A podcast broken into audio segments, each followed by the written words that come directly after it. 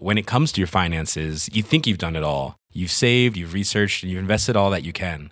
Now it's time to take those investments to the next level by using the brand behind every great investor, Yahoo Finance. As America's number one finance destination, Yahoo Finance has everything you need, whether you're a seasoned trader or just dipping your toes into the market. Join the millions of investors who trust Yahoo Finance to guide them on their financial journey. For comprehensive financial news and analysis, visit yahoofinance.com, the number one financial destination, yahoofinance.com. Planning for your next trip? Elevate your travel style with Quince. Quince has all the jet setting essentials you'll want for your next getaway, like European linen, premium luggage options, buttery soft Italian leather bags, and so much more. And it's all priced at 50 to 80% less than similar brands. Plus, Quince only works with factories that use safe and ethical manufacturing practices. Pack your bags with high-quality essentials you'll be wearing for vacations to come with Quince. Go to quince.com slash trip for free shipping and 365-day returns.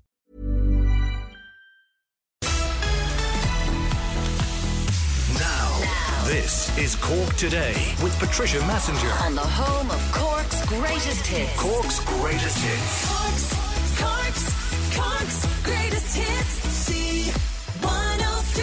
And a very good Wednesday morning to you. It's all about the budget today, and we're looking forward uh, to your thoughts and comments on the budget. Uh, I hope you're not budgeted out at this uh, stage. I can already see uh, we're getting a number of texts and calls in from people. The one that seems to be getting people most exercised uh, today are people who are working in the tourism industry, and these are the people who are go- most going to be affected by the changes that were made yesterday to the VAT rate, the tourism VAT rate, uh, rising to 13.5% from the 1st of January uh, next. Government say it'll bring in about 466 million euro, but uh, a number of small businesses, and I think in tourism, rural tourism areas, they're the ones most affected. I mean, the larger hotels, they'll be able to absorb the increase between 9% and 13.5%, but a small business will find it very, very hard to absorb 4.5%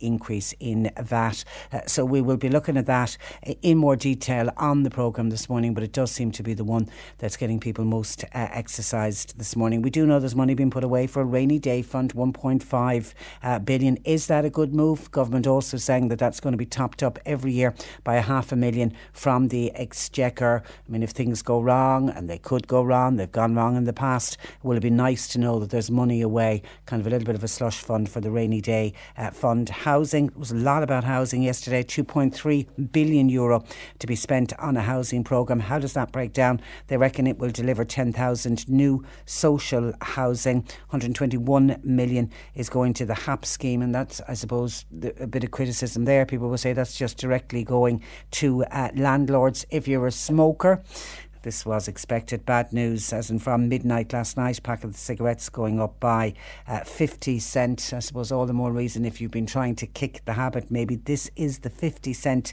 that will push you over the edge and make you finally give them up. Social welfare, again, as was expected, €5 Euro a week increase on all social welfare payments. We will talk about older people a little bit later on and how they came out of the bu- the budget. They'll get their, their fiver along with all of the other social welfare payments. Christmas bonus uh, is in there already. I know there's already a text in from somebody saying, Patricia, did the government sort out all of the people that had their pensions cut in the recession and it affected mostly women? This was the changes to the way uh, you got calculated how your social insurance payments got calculated for your state pension. It came in in 2012, and the caller was right. It was mostly mostly women that were affected. They got a reduced state pension. I mentioned it yesterday because certainly newspaper reports and anything I was reading up online over the weekend was indicating there's about 65,000 pensioners. That number is rising every uh, year who are on a lesser state pension because they took time out Uh, to look after their families. It did look that that was going to get sorted out. Everything was indicating that there was going to be some announcement made yesterday, but there certainly wasn't. I couldn't find anything on it at all. We'll have Age Action on a little bit later, so we'll ask them what exactly happened, and because the indications was that there was going to be a change, and there was even talks of of a payback of some of the money being backdated for those pensions, as the caller is right, mainly women. So we'll talk more about that. Lone parents got an increase uh, yesterday. There was an increase in the qualified child payments. Uh, it um, went. It, it was a two euro twenty per week for under 12s and five euro extra, five euro twenty extra for over 12s. Back to school clo- clothing and footwear allowance that helps out a lot of families who are struggling. That's gone up by 25 euro from next year extra two weeks for parental leave for all parents, childcare, 900 million extra to go to childcare supports. Now, I would be interested to hear from any parent listening who's crippled paying high childcare costs. I don't know what that 90 million extra is going to do for the the people who are were both both parents have to go out to work. They have really no choice because they've got a huge mortgage and yet they're being crippled. The actual childcare cost is almost like an additional mortgage, but some parents have no choice. They need the two wages uh, coming in. There was some good news when it comes to education 1,300 additional posts in school. That certainly is uh, some good news with um, special needs assistance. Almost a thousand extra are to be recruited there. Corporation tax, people were saying, would that change? They're adamant that that's not going to change. It's going to stay at uh, 12.5%. Health again, when it comes to the health budget, though, we seem to throw money at health, don't we? We just every single year more and more money is put into the health budget, and yet a program like this and other radio programs like like like this one will hear from people on waiting lists. We'll talk with people that are going on the cataract bus. They feel they have to get on a bus in West Cork and travel all the way up north. So I don't know when we constantly put money into health, is it just never seems to be the answer. We never seemed to sort out our health system. Anyway, an extra 84 million euro will go into uh, health. While we mentioned the tourism sector and the increase in the VAT uh, rate, well, that's the bad news for the tourism sector. There is uh, quite a sizable investment uh, into tourism 35 million euro which includes 4.5 million for regional incentives. And it was good to hear one of the regional incentives was one of our own was mentioned the wild uh, Atlantic way. Betting tax that's going up from 1 to 2% again no real surprise uh, there. Uh, but I suppose another one that was a little bit of a surprise some people would see it as good news others see it as disastrous news and that was the carbon tax was left untouched touched. I mean, we'd Mary Robinson coming out just the day before the budget admitting that she's become a vegetarian, trying to do her bit for climate change and encouraging others to look at vegetarianism. Uh, and it, everything that was being said from her, from the UN, was pointing to we need to do something in this country about our carbon emissions. So you were thinking, oh, this is all the more reason that a carbon tax is certainly going to go up. And then, no, nothing on the carbon tax. As I said, there was mixed uh, reaction to that. So so your thoughts and comments welcomed. Uh, throughout the morning, uh, please. Somebody already has been on saying the five euro a week social uh, social welfare increase that I will get. Well, the council will probably come and raise the rents. That's exactly what they did this time last year. I'm still living on the very same amount of money that I have been for the last two years. I'm on a disability allowance. I got my extra five euro last year, but it coincided uh, in the weeks ahead with a rent increase from the council of five euro. So I came out with absolute absolutely nothing. A query, thank you for that text. Another text in saying, a query re the free GP visit cards. I'll be 70 in December. I'm a retired civil servant and I'm on a state pension. Am I entitled to the free GP visit card in December? I know there was an increase put into, actually, I have the Minister for Older People coming on. He may be able to answer that question. I know the health budget was increased uh, by 1.2 billion, which is to give an extra 100,000 more people a free GP card. So we can take a look at that. And I know different rules and regulations um, when you are over 70. So we'll try and get that one checked for you. So hang in there with us. And Michael says, Patricia, in the overall picture, Minister Paschal Donohoe spent a good bit of money, but as always, not enough to satisfy everyone. In general, things look okay, but it's a big but. If things outside our control start to go wrong, then have no doubt out, but the mire will hit the fan. There's serious doubt brewing in Italy, for example, that they could play havoc with the euro and interest rates. Hence, the cost of our 32 billion euro debt to roll over just to keep things uh, going, not borrowing. Brexit is unknown territory. Trade wars in the USA. Look at the Ford Motor Company in the US of A. It reportedly expect, is expected to lay off between 24,000 and 70,000 employees as Trump's tariff has cost the company $1 billion. So, on the cautious side of things, we have to be alert. We just cannot get everything we want. The elderly had a very good budget this time round. I think Paschal Donohoe explained the budget reasons very, very well last night to the general public on TV. We are going into a very uncertain period, but some people don't want to admit that. At budget time, you'll always find so much bitterness and bile that is really poisoning our politics. We should u- unite rather than divide. Thank you, Eunice, from Michael on WhatsApp. You're listening to Cork Today on replay. Phone and text lines are currently closed. We do have more of those vouchers to give away the Danos Centra gift voucher worth 100 euro and a 50 euro Danos Maxol gift voucher to give away. We'll do that a little bit later on on the shopping list. Well, same mechanic. I'll be calling out the shopping list and you've got 30 seconds to try to remember as many of the items on my shopping list for today and your chance to win as we celebrate with Danos Centra and Maxol Spa Glen Mallow. They are celebrating 30 years serving the community and it is Wednesday. Don't forget Peter Dowdall will join us in the final hour of the programme. If you have a gardening question, 1850 333 103. And I've just been told there's been a two vehicle collision on the N71 on the Clonakilty Road in Bandon. It's near the Bandon Rugby Club. Now, emergency services are at the scene, but if you can avoid that area at the moment while that two vehicle collision is getting sorted out uh, near Bandon Rugby Club. Now, the government had promised that budget 2019 will put money back in people's pockets with a number of well flagged provisions. With his views on what Paschal Donohoe announced yesterday, I'm joined by the Minister for Mental Health and Older People, uh, Jim Daly. Good morning to you, Jim. Good morning, Patricia. Uh, and you're welcome to the programme. I suppose let's start with uh, mental health. The total budget uh, increased by 84 million euro, bringing the mental health budget for 2019 to 1 billion euro. What difference will that money make on the ground? Um, it will make a lot of difference because they, I have a lot of ambition for reform and real changes. I want to modernise the services. I want to introduce tele services, telepsychology, telepsychiatry. I want to have a single access point for all mental health services. Currently in the country, there's over 1,050 different organisations providing mental health services that are funded by the HSE. But as, I, as I've discussed with you before on the show, it's very difficult to know who to call and, and who does what. So we have got to put together for the first time in the history of the state, put together the directory of services that are there, and we will have a single access point that's going live today on the internet, where people can log on to yourmentalhealth.ie and actually see what services are in their area, get the phone numbers for them, and get the online services. And the phone line will be ready in another, hopefully, two to three months. We'll have the phone line up and running as well to support that, and we'll also have a, a crisis, a digital crisis uh, text number, which young people like to use.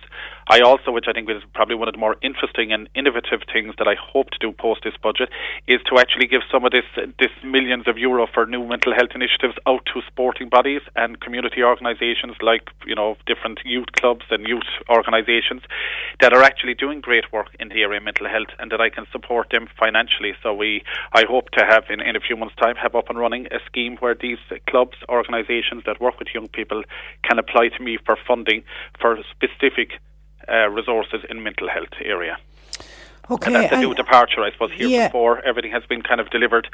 Uh, you know, these voluntary organisations have been doing very good work, but the actual sporting bodies and youth clubs haven't been able to access any funding for health, mental health initiatives and resilience among young people. And, and I don't think we've ever spent uh, a billion euro a year on mental health uh, before. I mean, mental health, it's often been referred to as the Cinderella of the health service. It was underfunded by, you know, a number of previous go- governments. So are you just playing catch up? No, I think by any independent observation, I mean, you know, three or four short years ago, it was about 700 million was being spent on mental health. Now it's gone over a billion, so that's 300 million of an increase. That's a very, very significant increase. It has increased by 90 million since I've become minister uh, for new developments. It has increased probably by 150 million overall, but 90 million just for brand new initiatives, for new developments, new ways of doing things. And But that's will it, will it allow people access to services when they need them? They will, and uh, the two things that I keep driving is access in the single point of access to refer you appropriately. That not everybody, you know, not every young person needs to go to CAMHS. That's a specialist service headed up by a consultant psychiatrist. There's lots of young people with anxiety and, and lower level issues that need, but they are uh, tend to just CAMHS tends to be the, the, the buzzword for everybody to go to. So there are services there that are underutilized that we can better utilize if we can more appropriately refer people to them. We also want to do more proactive stuff which is building resilience among young people. I, I compare it a bit like to the, the flu vaccine and the herd immunization. If we can build more resilience through schools, we can be more proactive and prevent people having, you know, serious episodes of psychiatric illness later in life if we give them the, the more resilience and more tools to equip with mental health issues and get early intervention. I'm very, very big and strong on that, on early intervention within the community.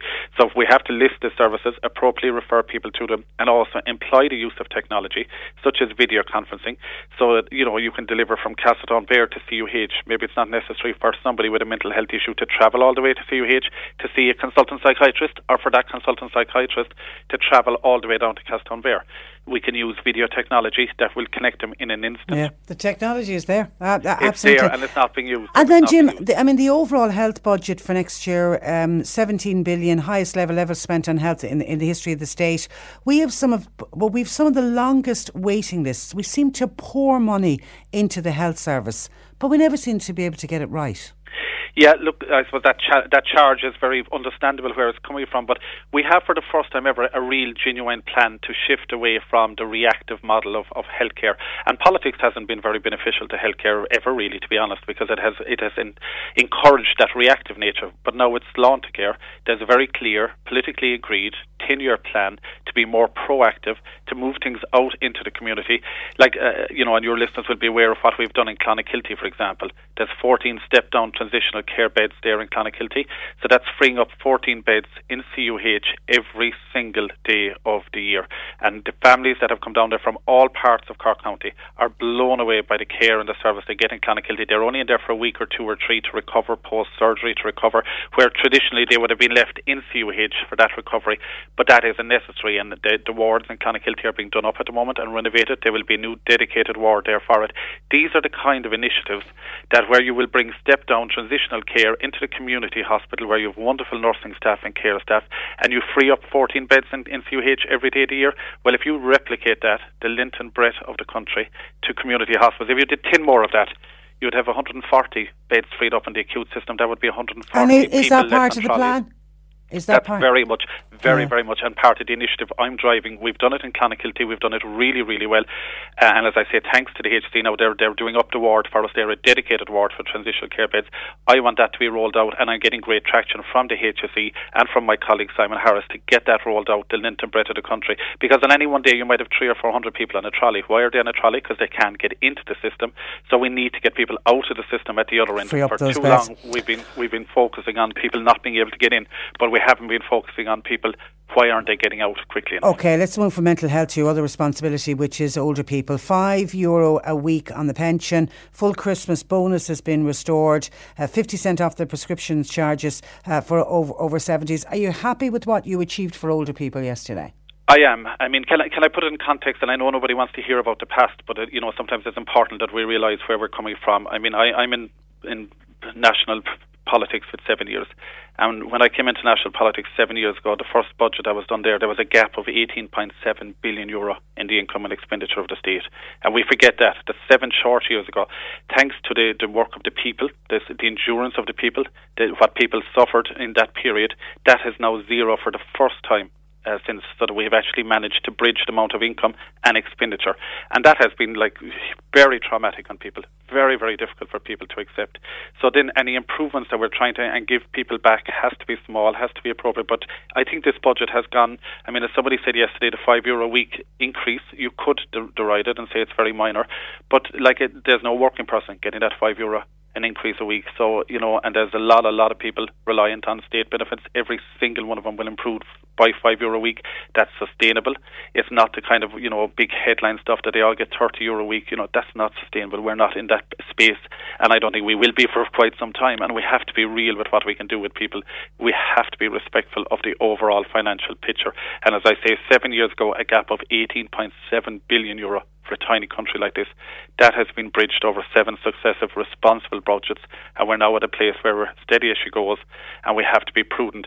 But older people, there is a recognition of the contribution older people have made to society, and we are very anxious to restore their conditions as best we can and to improve their conditions and to continue to invest in the key things that affect older people, which is like you, you've had a listener there inquiring about the over 70s. Um, Medical card, yeah. Yeah, a, yeah, reti- she- a retired civil servant on a state pension, uh, will she be entitled to a free GP visit card in December? Yes, she will. Yeah, uh, over 70s is not means tested. Under 70s is means tested, and we increased the threshold for under 70s in this budget by 25 euro a week. They're allowed to earn an extra 25 euro a week before um, to be eligible to apply.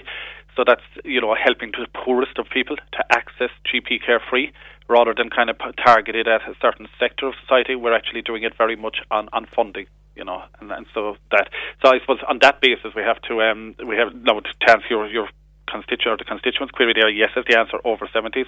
It's not incomes or means tested.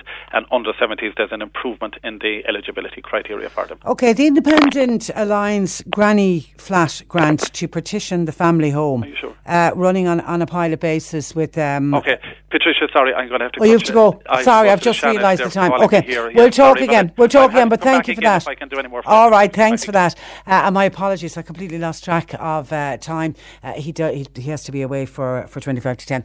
Okay, that was the uh, Minister for uh, Mental Health and Older People, Jim Daly, outlining uh, what he sees as uh, not a bad budget when it comes to older people and, and on mental health. Actually, it's interesting on the mental health. Uh, Barry says uh, we need more staff on the ground to deal with mental health. Dealing with somebody via Skype on your iPad is questionable, and it's one of the things that Jim Daly's been talking about for quite some time.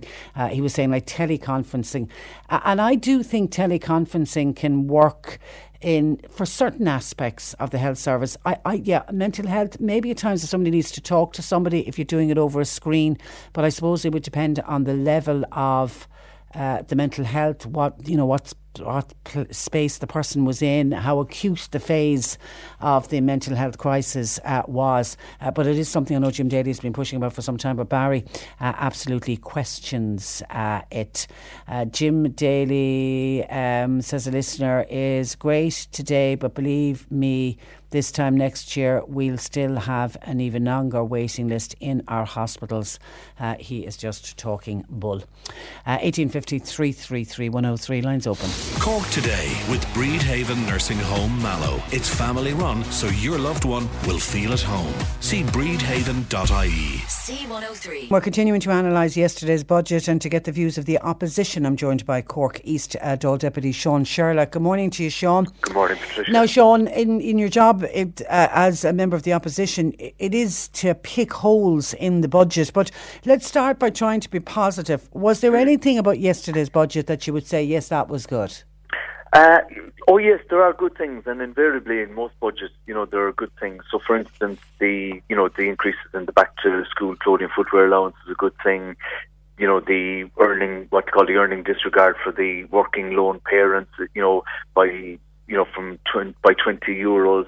That's a good thing. These are all small incremental measures that you know help people. You know, the additional week of the fuel allowance. Um, there's other issues then around, we'll say, the job seekers benefit for self-employed people, especially for, you know, sole traders, low-paid, offering services, you know, who would have maybe high costs in relation to accountancy and other such costs. You know, that's a good thing in terms of if they get sick, you know, that they'll be able to draw from social insurance fund. You know, the national minimum wage increases to 980. That's a good thing.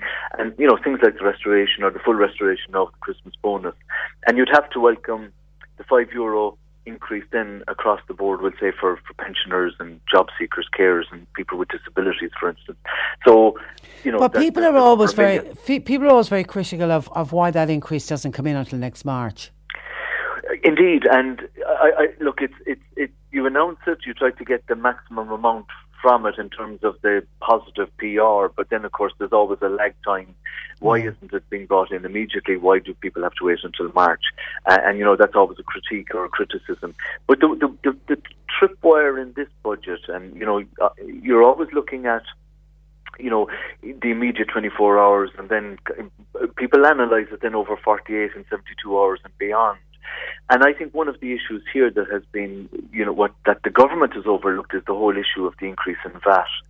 And I think they looked at the increase in VAT from the point of view of, we'll say, you could say the price gouging that's going on in Dublin hotels in relation to, you know, the price of hotels, for instance, you know, for, for room nights, bed nights. But in the unintended consequence of increasing the VAT rate is that it now also applies to, we'll say, hairdressers and barbers because of, it's it's a service, if you will. And I think there will be a lot of people who will be listening to your show today who own barber shops, intergenerational barber shops. There might be two or three people employed, you know, hairdressers, you know, beauty salons, and so on. The the cost or the, the, the positive of increasing the five euro across, we'll say, you know, the, the social welfare spectrum, particularly for pensioners, that's going to be wiped out by the, the, the, the increased cost that they're going to be facing now because barber shops and hairdressers and salons are going to have to charge this 13% on top of the price. So you could And small cafes and restaurants. and, sm- and small yeah. cafes and restaurants. Now, I, I think everybody recognises that the measure uh, was introduced uh, originally to, uh, you know, give a lift to the sector, and there's no doubt about it. It certainly did, and there's no doubt about it. People have really benefited from that, but it, they have where you have got large footfall and you're in a large town or a large city. But it's clear to see that it hasn't really necessarily, you know, it, it has benefited to a certain extent smaller towns and you know villages and so on. But it is going to have a massive effect now, I think, for the the trade. And yesterday we abstained on the vote uh, because we wanted a greater debate on this. I spoke on this last night, and I asked for a, an impact analysis, if you will, you know, and for more time within the finance bill, which follows the budgetary announcement, for a discussion on this to see how it will actually impact, you know, those service providers. And remember now, a barber shop or a hairdresser or salon, they're normally, you know, owned by one person. They're family mm. businesses, you know, and and the margins are tight because, okay, you know, you're you're your your cost of labour and so on, cost of rental and rent prices are going up and so on. So that's that's a that's a potential negative, I think. Yeah, and and, and and the and the key there is that they everything else has gone up for them. Their electricity's gone up. Their you know their their insurance has definitely gone up. Yeah, everything. Your input. And then Yeah. um, Sean on on housing. Can I just on one thing that caught my eye yesterday? The mortgage interest relief for landlords. Uh, uh, rising to uh, 100% from the 1st of January. Would that not pit landlords up against couples trying to buy properties? Well, it, I, nobody can see the logic of this one because, on the face of it, it does everything for landlords and it does nothing for those people who are trying to get on the housing ladder Yeah. or who are uh, renting. And it, you know, people talk about the anecdotes, and it's more than anecdotal, where people are being forced out of their apartments because Maria, there's a son or a daughter coming home from Australia or America and they want to take up the house. When in actual fact, what they want to clear the tenants out, they- want to renovate the house and then, you know, maybe rent it out again. So I, I think there there has to be a wider debate on, on the implication of that. Now there are people who there there are thousands of landlords across the state who might own a, a second property which is rented out. So giving them relief on the mortgage, you know, I think a lot of people who are looking at that, whose sons or daughters uh, are, are trying to get on the housing ladder, will see this as a complete, you know, will will see this as a, a real you know, smack down, if you will, if to use that expression. And we'll be wondering who is this budget benefiting? And it seems that the, the benefit here will accrue to landlords. So if you're a landlord, you're, you're, you're, you're, you're put in a better place. And if you're a tenant, you're not. And if you're trying to get on the housing ladder, you know, there's nothing in the budget that I can see that you could really kind of say, okay, we'll support this on the basis that we can now see a greater housing program, more houses being you know, that a translation of a budget measure into bricks and mortar going into the ground in North or East or West Cork. And I saw nothing in yesterday's budget that would give me any solace that there's going to be more houses or more housing supply or housing stock, you know, anytime soon. So that's a negative as well. All right, and, and something that wasn't in the budget was increases uh, to carbon tax, and that came a day after the UN Special Envoy on Climate Change, Mary Robinson, saying the Irish government needs to do more to tackle the threat of climate change. Was the government forced to back down? I think the government, I'm glad you mentioned this one because I, I think sometimes we look at climate change as something that is kind of esoteric. It's something that's kind of out there and it doesn't affect us directly. But you, you, you only have to look at the number of storms, and the storms are alphabetized now storm A, B, C, D, and E. And, and, and it's getting worse. So that means that climate change is here, it's a reality. And if I'm on the climate change committee, um, and we're doing. We'll be doing a report based on the climate, uh, based on the Citizens Assembly report.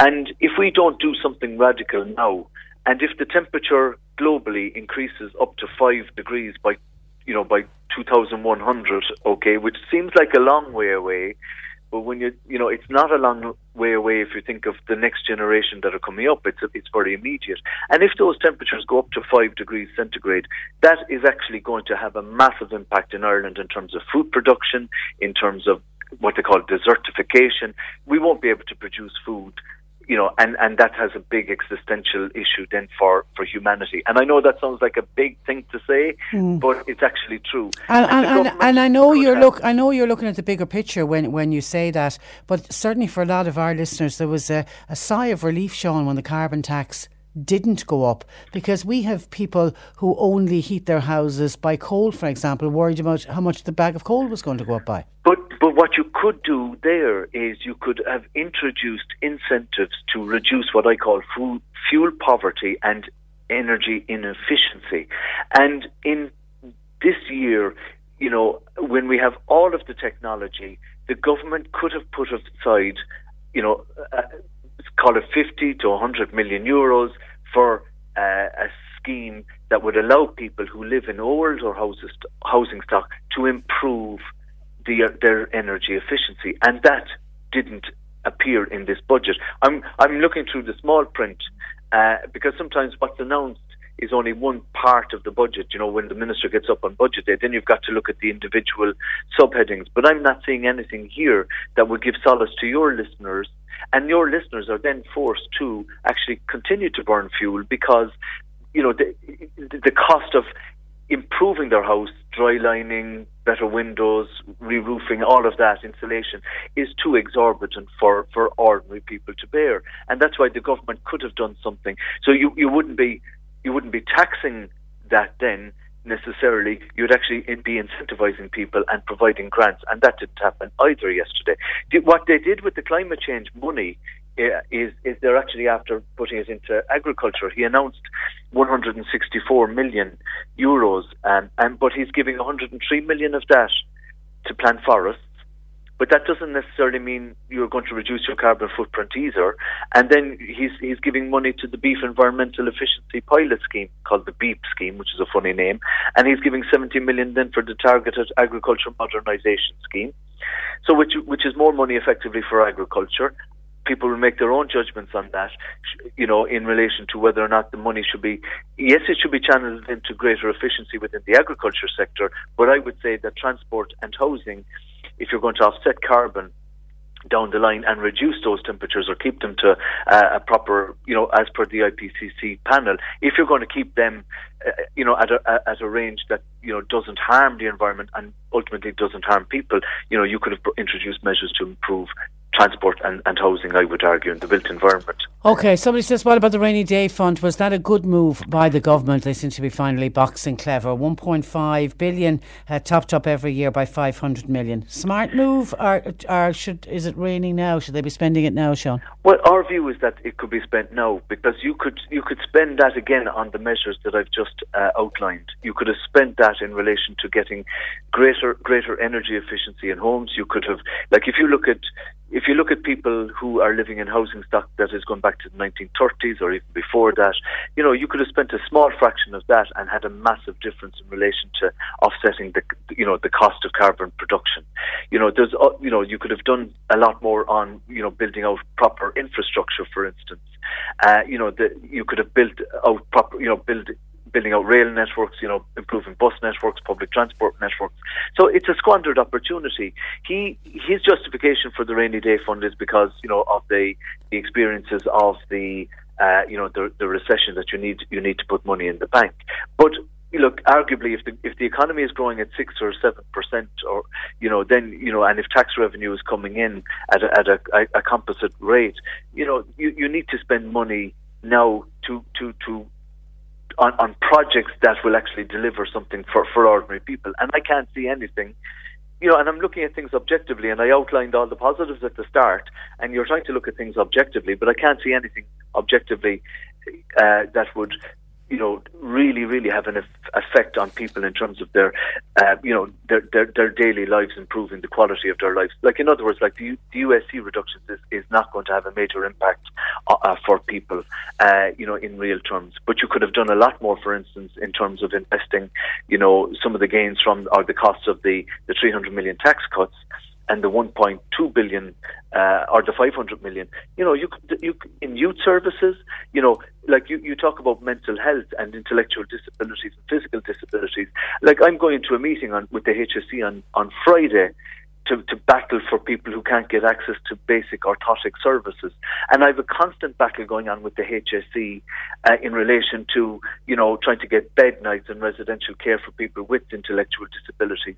And like, and uh, and we're and Finian McGrath is telling us that, you know, he's got an extra bob you know, but we won't know how that will all go into a black hole, and you won't see a, a real delivery of services. I- and I heard Jim Daly earlier on, but I like I'm not seeing. I, I have families out there who are struggling to get their loved ones into respite care at the moment, Patricia. Yeah, I know. that- that's the I know. And we only Ireland, you yesterday know. spoke about St Joseph's Foundation uh, contacting all of the families looking for uh, a voluntary donation of thirty euro a week. Uh, so that's how bad how bad the services on the And- ground are. Okay, I'm, I'm over on time. You're very very finely, Sean. in, in five seconds, ten seconds or less, five hundred million of a rainy day fund. If you spent a hundred million of that, you know, and I'm just off the top of my head, you could wipe out. Uh, uh, you, you could capital spend on more beds, you know, across the you know hospital structure, across the intellectual disabilities for people like St Joseph's Foundation, for Enable Ireland, for COPE, etc. You know, you you you do. So much good work, and it could have been done, but it was a missed opportunity. Okay, we'll leave it there. Thank you for that. Thanks, Patricia. and uh, thanks for joining us. That is uh, Cork East uh, Dáil Deputy Sean Sherlock. Cork today with Bridhaven Nursing Home Mallow. It's family run, so your loved one will feel at home. See bridhaven.ie. C103. Join Martina O'Donoghue weekdays from 4 on C103. The best in music, the up to date traffic, and all the latest entertainment news. With Macroom Motors Toyota Plus event. For a wide range of Toyota Plus used cars, visit macroommotors.com. 103. You're listening to Cork Today on replay. Phone and text lines are currently closed. We will be looking for people to take part in our competition that we're running this week. Uh, we've teamed up with Danos Centra, Maxol Spa Glen in Mallow, celebrating 30 years serving the community. And they have very kindly given us daily prizes of a 100 euro Danos Centra gift card and a 50 euro Dano's Maxol gift uh, card, and we're giving them away every day. We call out a shopping list of 20 items that I'm looking for, and uh, you come on air. I'll call out the shopping list, you take a listen to it, and then I give you 30, sec- 30 seconds to recall as many of the items that are on my shopping list as you can. And we pit one caller against another caller, and whichever listener can remember the most items on the shopping list becomes that daily's prize, that daily our daily winner and picking up the 150 euro worth of uh, Dano's gift uh, cards. We'll be doing that, as I say, in the next hour. So do stay tuned for that. A lot of calls and commentary coming in on budget 2019. What are people talking about? Eileen was on uh, to say, I run a small cafe. I've got two workers um, working for me. They just work part time hours. They're paid the minimum wage. That is as much as I can afford to pay them. I don't make a massive profit from running my business.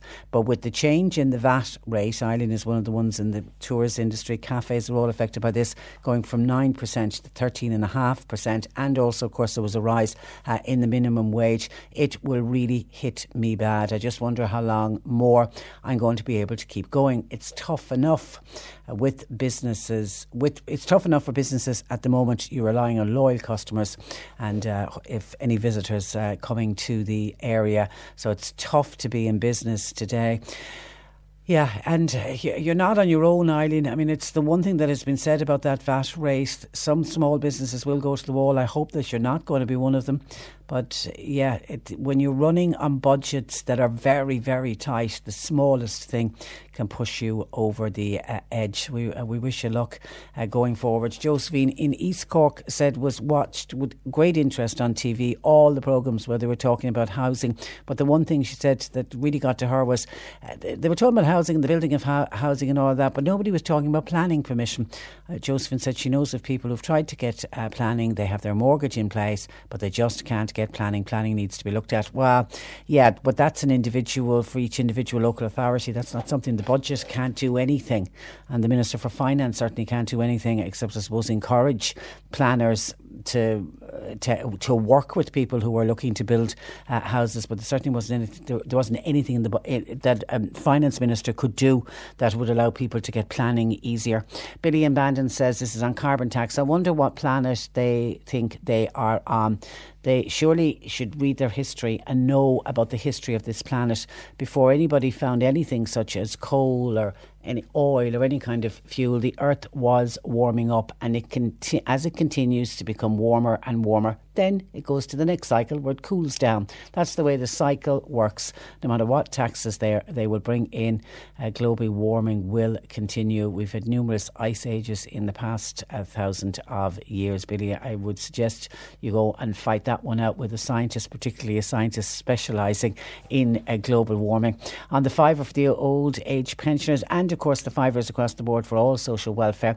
Michael in Doneraile, I'm an old age pensioner. I will get my fiver extra next next month. However, the politicians, they get their pay increase straight away. It seems very unfair. Why is there a never, never a delay when politicians decide to increase their own wages, but when they're giving an increase to social welfare, there is always a delay. And somebody is asking when in March, beginning, middle, or end. It normally is around St Patrick's Day. It normally kicks in. The previous years, that's what's happened. So I haven't got a date on it. They didn't give a date on it uh, yesterday, but my gut instinct will tell me in and around the weekend, where whenever St Patrick's Day uh, falls. Uh, Mary says I didn't get the extra fiver. Mary said, "What about people like me? We didn't get the extra fiver because in, and we didn't get it in the past because we only qualify for the smaller pension rate, so we get a smaller percentage of the fiver. So it, not everyone is getting five euro when we, and yeah, and they and they always talk about that everybody getting the fiver, but of course, if you're on a lower rate of pension, which we now know sixty nine thousand people are, they don't get the full five euro. And Gavin in Clonakilty is on about the same point. How come the politicians when they decide to increase, they get their increase straight away. And thank you to somebody who sent me on a picture that was doing the rounds on. Uh, WhatsApp and various Facebook pages yesterday, and I've seen this before. It was it's a picture of the the young mother Margaret Cash who ended up sleeping in the Garda station. Remember, she got very high pro, uh, very high uh, profile because she was homeless. She ended up having to sleep uh, with her children in the Garda station with the uh, children, and she is a lone parent with seven children. And it goes down through. Now, this will not include the increases that would have been announced yesterday under social welfare, but it goes down through what a single parent with seven children would be entitled to if they lived on social welfare and they look, you know, they do things like the one parent family, the qualified child allowance, back to school allowance, the Christmas bonus, the HAP that she would be entitled to if she had rent, fuel allowance, and child benefit. And it shows, let's say, this was before the increase came in yesterday, 51,746 euro uh, is what a single mother with seven children would be entitled to. But that, you can't blame the single parent there. There isn't a job. Well, you'd have to find a really good job uh, to pay you that kind of money. And if you're a single parent, you'd also have to pay for childcare costs and, I, I, can't even think of a job that you would be doing that you would be coming out at the end of the week with that kind of money. But you can't blame the person who's entitled uh, to that money uh, because that's just the way our social welfare system uh, works. 1850 333 103. Uh, John Paul taking your calls. You can text or WhatsApp 0862 uh, 103 103. Now, a 46 year old woman has appeared in court this morning uh, to be charged in connection with the murder of the man who died following the stabbing incident in Macroom. Fiona Corcoran joins me live from Macroom. good morning to you, Fiona. Good morning, Patricia. Um, what's happened in the court this morning? Yes, Patricia. Um, a lady called uh, Rita O'Driscoll, 46 year old woman with an address at 16 Bridge Street, Bandon, appeared before Macroom District Court this morning. And Detective Sergeant Derek Mulcahy gave evidence in court of arrest charge and caution. And he said that he arrested Rita O'Driscoll on Monday evening. And last night at half 11, he charged her with the murder of 44 year old Timmy Foley at 12 Dan Corkery Place, Macroom, last Monday morning. And he told the court that after he cautioned her, Rita O'Driscoll replied, I did not kill my husband. I stabbed him twice, not 28 times. Her solicitor, Pat Horan, then told the court that while she was detained on Monday, she was shocked to find out that her landlord had boarded up her house at Bridge Street, Bandon, effectively rendering her two children, aged 20 and 21, homeless. And he asked that um, the court uh, to the authorities in Cork County Council to take action um, in trying to find uh, emergency accommodation for her children. She said that um, you know that she that her thoughts now turn to her children and that her children will always come first and that she's concerned for their well-being. And she also asked the court to make directions that while she was in Limerick prison that she receive appropriate security measures and that her children also um, are receive the appropriate security measures while she's in uh, remand in prison. Um, she, the judge, um, also Judge Mary Dorgan, um, uh, remanded her in custody to appear again in Macroom District Court next uh, Wednesday. Now, it wasn't applicable to apply for bail here today. That has to be made through the High Court.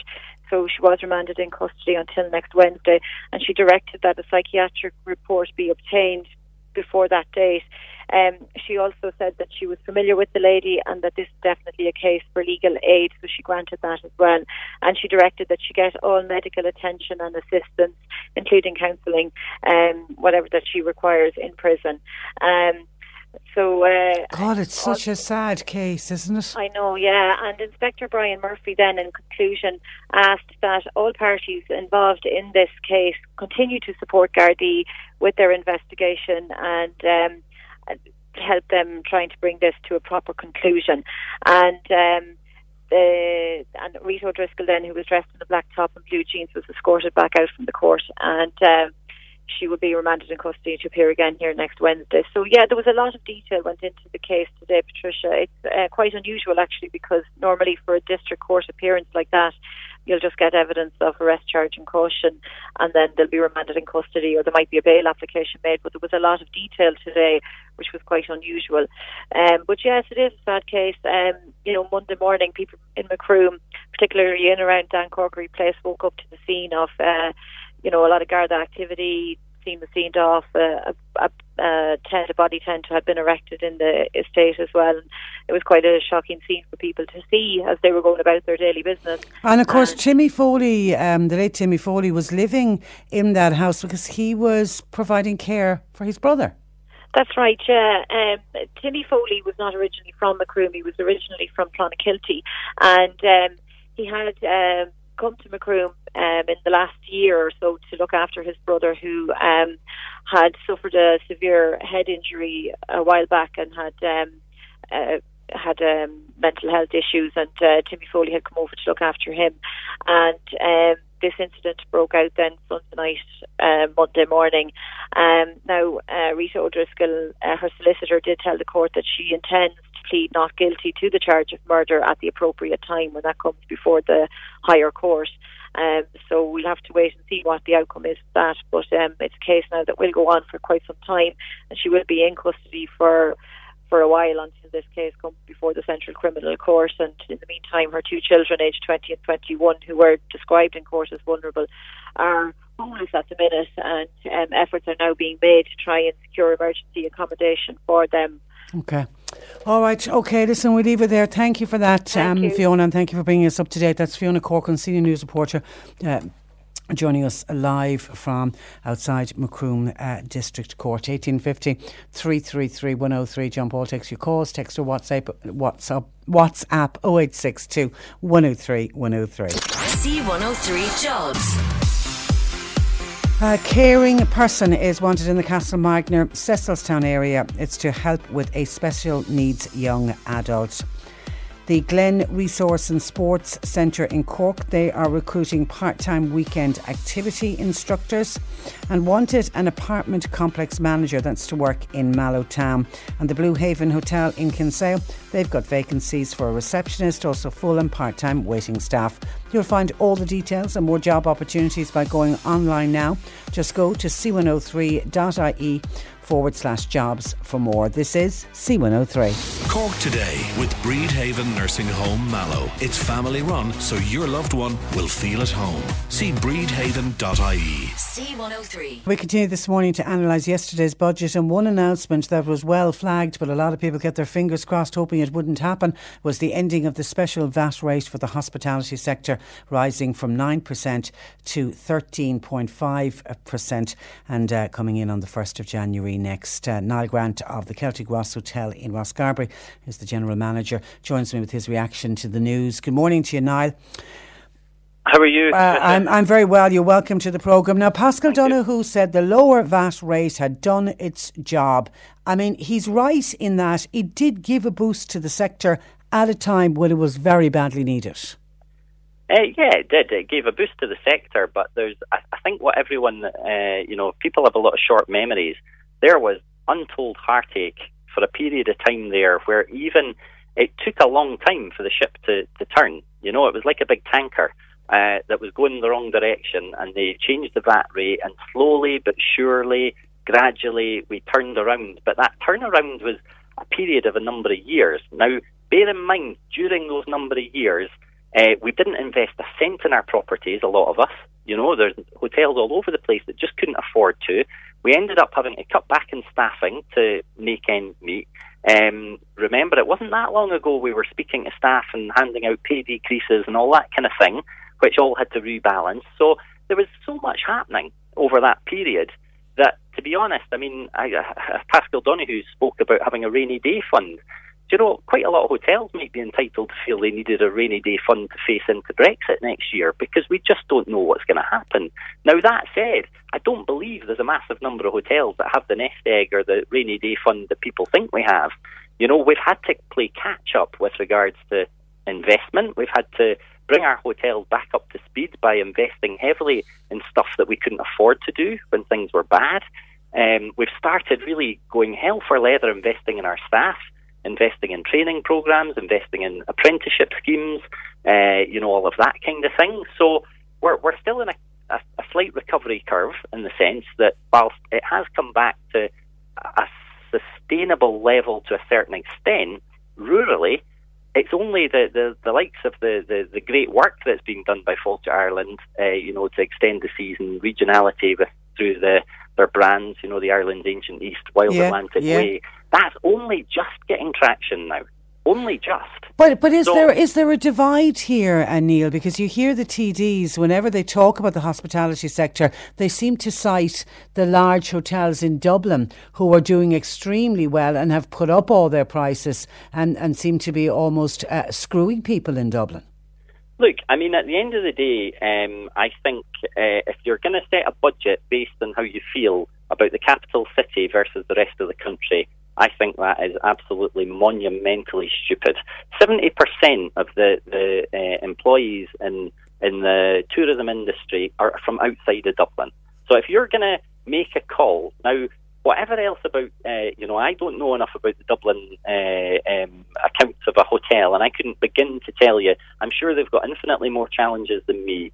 The the bottom line with Dublin is it's hugely successful in the basis that any tour operator or overseas guest that comes to me in Rosscarbery, and nine times out of ten has been in Dublin because they want to go to the capital city. So that's just a, a statement fact that uh, that that uh, you know that, that Dublin is going to uh, see its fair share of customers. Within that, there it's well known in the industry that there's an absolute lack of capacity in Dublin at the moment that is being rectified. There's going to be about 5,000 or, or more extra bedrooms that are built in Dublin over the coming years. With that, will always then probably help with regards to prices being more competitive. You know, but I, I certainly don't think, um, hand on heart, I do not believe that there's, uh, you know, uh, hotels across the board screwing people. That's not the case. And even even if there is, a, there, there always is a disparity in any country, and especially somewhere, uh, you know, like Ireland or, or you know, kind of, our, I suppose our competitors, you know, Scotland and, and Wales or whatever as well. There's always big population centres, and then there's rural areas. And at the end of the day, you've got to protect your rural economies, otherwise you'll you'll you'll kill your product. And and I think that you know, Fáilte Ireland, uh, you know, with the Wild Atlantic Way, we did not have a US market down in West Cork. Uh, in my mind, I, I barely ever saw a US guest, and I've, I've chatted to restaurateurs and hoteliers that say the same uh, in West Cork until the Wild Atlantic Way kicked on. And now we've got one or two operators coming to the table. We're probably a couple of years away from becoming a bit more sustainable you know, so that for something like Brexit or something like that. yeah, so you, you, are on you're on the right track, is yeah. what you're saying, but, yeah, but but you're just not there. But the larger hotels, like the ones we spoke about in Dublin, or in other urban areas, they may be able to absorb the pain of this uh, extra increase in, in the VAT. But but listening to you, um, Niall, I mean, it sounds like the challenges facing hotels like yours and others in, in rural areas, jobs will go.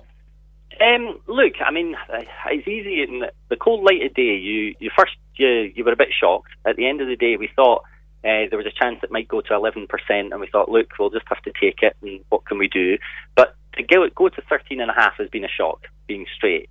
So I think we're in that process of actually analysing and getting, you know, just trying to get our heads around what it means for us. I'm not going to start making swift statements like jobs will go and this will happen and that will happen because we don't know that. But what I do know is the, the, the hit to the bottom line, if we, for whatever reason, as a hotel, cannot pass that on to a customer, which, in all honesty, we don't even want to, but you know, we, we have no choice if, if it hits our profitability, is going to be substantial. And I think, to be honest, restaurants probably uh, will definitely probably hurt more than hotels as well. There's no doubt about that because the margins in the restaurant game aren't are, are, are, low too. Yeah, we're, so, we're, and we were already this morning hearing from small cafes who, oh, you know, with with, you know, with two and three staff finding yeah. it uh, finding it re, re, yeah. really tough. And Niall, the other so, thing, I mean, the, the fact that it's all, coming all in on the first of January, it's not going to make things better. That's okay. the bottom line. And but the it's that time of the year. Your vacation is coming up. You can already hear the beach waves, feel the warm breeze relax, and think about work. You really, really want it all to work out while you're away. Monday.com gives you and the team that peace of mind. When all work is on one platform and everyone's in sync, things just flow wherever you are. Tap the banner to go to Monday.com. When it comes to your finances, you think you've done it all. You've saved, you've researched, and you've invested all that you can.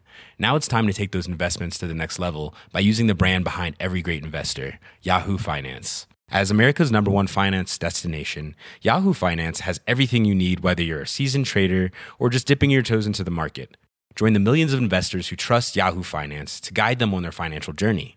For comprehensive financial news and analysis, visit yahoofinance.com, the number one financial destination, yahoofinance.com. Hey, it's Danny Pellegrino from Everything Iconic. Ready to upgrade your style game without blowing your budget? Check out Quince. They've got all the good stuff shirts and polos, activewear, and fine leather goods, all at 50 to 80% less than other high end brands. And the best part? They're all about safe, ethical, and responsible manufacturing. Get that luxury vibe without the luxury price tag. Hit up quince.com slash upgrade for free shipping and 365 day returns on your next order. That's quince.com slash upgrade. The fact that it's coming in on the 1st of January, would you have preferred a longer lead in time? For to go at the thirteen and a half percent, absolutely, absolutely. I don't I don't know what uh, what Paschal Donohoe was thinking or, or what the government were thinking because the thing is, um, you know, the way things were mooted, if there was a two step approach, and then we we've done all our contracting, whether it be for weddings, for uh, tour operators and such like, and all those, you know, the uh, for the tour operators, for instance, the overseas business, that's contracted. Uh, you know, uh, and it does say subject to VAT and such like. But the bottom line is, we've agreed a price with someone. If you agree on a price, and then you know you you're faced with with this, um, you know, then it's going to hurt them, and it's going to you know potentially hurt us or whatever. And it just becomes if you'd had a year's lead in, then everyone can can get their house in order and they can they can That's set their point. stall for That's- that. yeah, that's a good and point. I think that that's totally been just absolutely not even thought about. You know, I, I, I can't, I really can't understand it. For to make that big a change, but bear in mind this is a 50% hike in the VAT rate. You know, it's not small. And to give us a few months to, to, um, to get our house in order, to, to rectify that, prepare people that that's what happens, and to take a stepped approach, uh, I just think it's bananas. But the mo- thing that's worst about it is we've got Brexit around the corner. Yeah, Uh, that's the know, point. One of our listeners, Barbara, is saying there was no, they haven't taken Brexit into consideration. And I heard the Restaurant Association saying that Brexit hasn't been taken into consideration uh, either. And There was- nobody, there was it's fear of the unknown there. Yeah, there was a conference last week uh, where the Minister for Agriculture and the Marine said in the conference that the make no mistake, the best rate that we will get for VAT. Uh, sorry, the best rate that we or the best deal. Apologies, getting confused here. The best Okay. deal that we will get for uh, for Brexit is not better than what is happening at the moment. He said, "Make no mistakes, prices will rise." So this is this whole VAT decision has been made without consideration that we're going to face uh, in the, our industry and you know tourism or whatever, and hotels and restaurants. We're going to be faced with higher dairy prices, but uh, you know the the buttermilk, uh, which is two staples that are obviously and well in use in every restaurant and hotel. Uh, your meat prices, your fish prices, and some of those are already going up. So we're gonna. This is a triple or quadruple whammy because you're then going to have the exchange rate. Depending how Brexit goes, there's exchange rate risk too. So that then we and we're now just to put it in perspective, on a VAT scale in Europe, there's now 26 countries that have a lower VAT rate than Ireland. Wow, and That- and just and just on one to try to end on a positive, uh, Niall, thirty-five million to the Department of Tourism, which uh, on the breakdown, four point five million for regional uh, incentives, and I was thrilled to hear our own Wild Atlantic Way welcomed. Will that help? Eh, of course, it'll help. Anything that goes. I, I, I'm a great advocate of uh, Fáilte Ireland and on the ground in Ireland and Tourism Ireland promoting Ireland abroad. I think they're two good organisations that do great work. Uh, that I think have been very, uh, in fairness, they, they had challenges themselves and lost their funding, and anything that goes back to them, happy days. But put it in perspective, I think if you read some stats, in actual fact, that 35 million or whatever that's been given uh, to the state bodies to help promote tourism in rural areas in the budget yesterday, they're still on uh, have a, a lower budget than they had, I believe, back in 2008. So all they've done is bring them back up to uh, a par of where they were. It's not that they've, and I don't even think they're at par. I think they're still slightly behind where their funding was. So look, on a positive, I think that you know we're hotels are more resilient than they were before the recession. We've learnt a lot of lessons. Uh, I think we are definitely pumping more effort into our staff and our teams and, and trying to help them and support them in their roles and things. Uh, we can always do more, but we're doing pretty well in that. Uh, I think we'll dust ourselves down and we'll we'll get on with it. We always do. Um, you know, so and I think that any additional funds to the state bodies to, to support tourism is great, but I think it cannot be made up to say that that is going to fully compensate for what's happened. Okay. Uh, and I, All I think that's that's all. But look, as I say, uh, tomorrow's another day. We'll, we'll kind of dust ourselves down, regroup. Well done. Well no done. we'll do. All right, Niall, I appreciate that. Thank you for that, and thanks for joining us uh, on the programme today.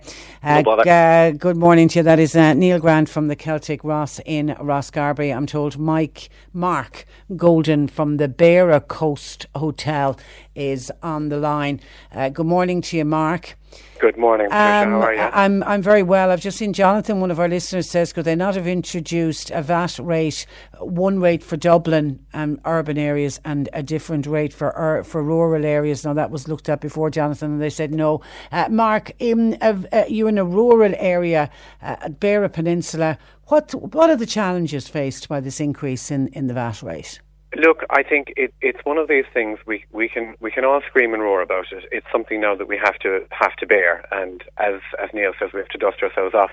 It is going to make things very difficult for for businesses in a rural rural setting because we don't have the footfall that, let's say, a city business will have.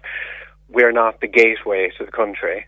Um, Dublin is the is the gateway to the country as such. So is so would be the big cities such as Cork, Limerick. But I don't want to differentiate between between city and county because we're all, we're all one big family at the end of the day. And there are many there are many challenges to bear here. You see, like forward bookings would be agreed a couple of years in advance. So how how do you bear these costs? And these are these are the challenges we have ahead of us. And there's you can't we, we can't be divisive with it. You know, the city has the city has its own problems as well. There's a shortage of bedroom stock, and it is, it is coming online over the next number of years. But it's just not there now, and that's down to planning. It's down to an awful lot of things. So there's a lot of work to be done. And as Niall says, you know, like giving 35 million euros to Fáilte Ireland, it's not even bringing it up to the levels that it was years ago. So we have a lot to learn.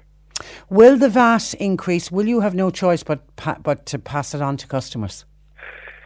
We we'll have to look at it. You know, some of it we're going to have to bear because, as I said, you know, th- like the government haven't looked at this in a very logistical fashion. Ag- we agree rates with tour operators a couple of years in advance, so there's nothing we can do about that. We have to. We have You to just have to that up. absorb the loss we there, just- yeah. we, we unfortunately do, and the government haven't thought about this.